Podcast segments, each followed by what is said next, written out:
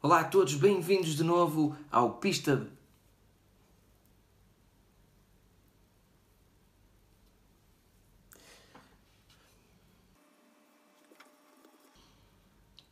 Então agora, já com outro aspecto, sejam muito bem-vindos ao Pista de Aterragem. Hoje vamos falar de um dos maiores traumas da humanidade, trabalhar na mesma área. Todos nós já fomos confrontados com aquela situação quando acabamos determinada formação. Então, já começaste a trabalhar na tua área? Mas... o que é isto? A área? Em primeiro lugar, para mim, área é sinónimo de confinamento. Quando nós definimos uma única área de ação, estamos a escolher um espaço limitado para podermos potenciar as nossas qualidades, para podermos demonstrar as nossas competências. E há pelo menos 5 coisas que perdemos. Vamos ver. A primeira de todas é que definir uma área potencia o desemprego. Vocês dizem, este gajo está maluco. Quando nós escolhemos um curso, uma licenciatura, estamos realmente a definir uma área de ação, mas essa não pode ser a nossa única área de desempenho. Reparem na quantidade de pessoas licenciadas que temos agora no nosso país e pelo mundo fora, e reparem na quantidade de lugares que são oferecidos. Portanto, basta isto pela lei da oferta e da procura. As oportunidades de emprego não correspondem nunca à quantidade de pessoas que saem formadas desse curso. Se apenas trabalharmos ali, corremos o risco de não ter lugar. E por isso, aumenta o desemprego. Em segundo lugar, limita-nos a visão. Trabalhei com todo o tipo de profissionais, desde cursos que são socialmente menos considerados que outros, e erradamente, porque o grau académico é, em todos eles, igual, mas ainda assim é possível ver uma coisa. Seja qual for a profissão, há inteligentes e estúpidos. Podia dar-vos vários exemplos, até com nomes. Independentemente do que se faça, há pessoas competentes e incompetentes. Independentemente da área que se escolha para se confinar, há pessoas inteligentes e estúpidos. De que é que serve realmente delimitarmos a nossa ação assim? Isso limita-nos a visão, porque perdemos tudo o resto. Em terceiro lugar, o tempo. O tempo é limitado, a vida é curta, e por isso, será que vale mesmo a pena investir única e exclusivamente o nosso tempo num só caminho? Estar focado não é escolher apenas um só caminho, estar focado é ter um objetivo.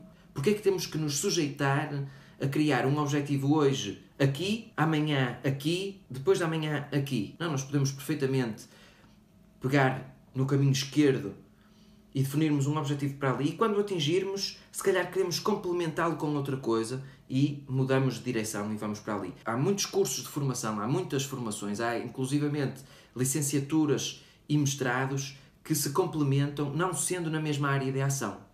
E isso acontece muito fora de Portugal. Em quarto lugar, diminuímos as oportunidades. Nós não convivemos única e exclusivamente com pessoas que trabalham em sítios semelhantes ao nosso. Eu, por exemplo, tenho amigos de várias profissões que desempenham várias atividades, até com o mesmo curso, que trabalham em sítios completamente distintos, com características completamente diferenciadas. E então, não pode surgir das nossas relações uma oportunidade que nós possamos estar a perder por afunilarmos os nossos objetivos? Quinto lugar, uma coisa muito importante que muita gente negligencia, mas que tem mais a ver até com soft skills do que com hard skills, algo que eu vou falar num próximo vídeo e até num próximo texto, a diminuição da cultura geral. Uma das melhores coisas que há na vida é conversar com alguém que é culto, alguém que sabe, que tem conversa para nós, com quem podemos trocar várias ideias, com quem podemos realmente sentir que aprendemos, e alguém que está nessa conversa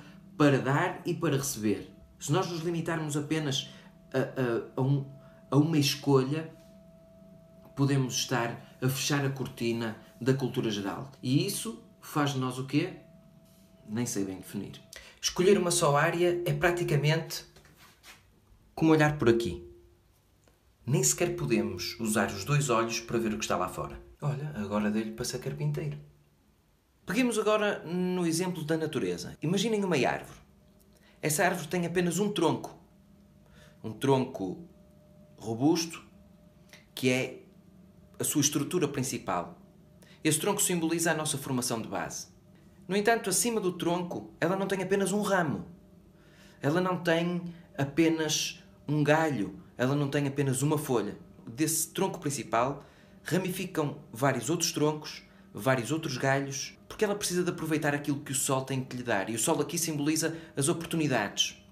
Portanto, ela abre a copa, por muito que sejam aquelas árvores esguias, com uma copa que sobe mais do que se alarga, ainda assim há vários ramos, e a sua morfologia tem sempre uma razão: aproveitar ao máximo aquilo que o resto da natureza lhe proporciona. Por baixo da terra está a raiz. Também ela tem uma raiz principal, mas não é única.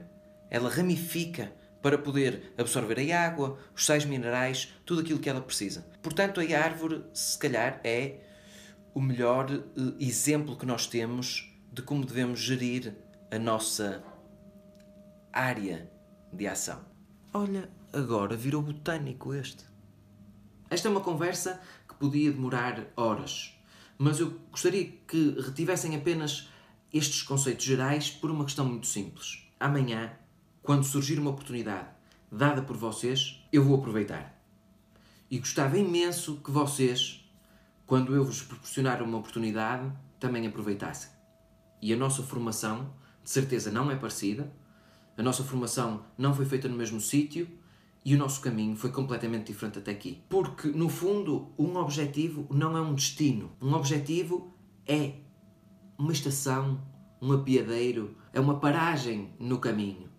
E por isso, temos que ter sempre presente aquilo que é já o slogan deste canal. Não nos focarmos no destino, porque o destino existe sempre. Há sempre um destino.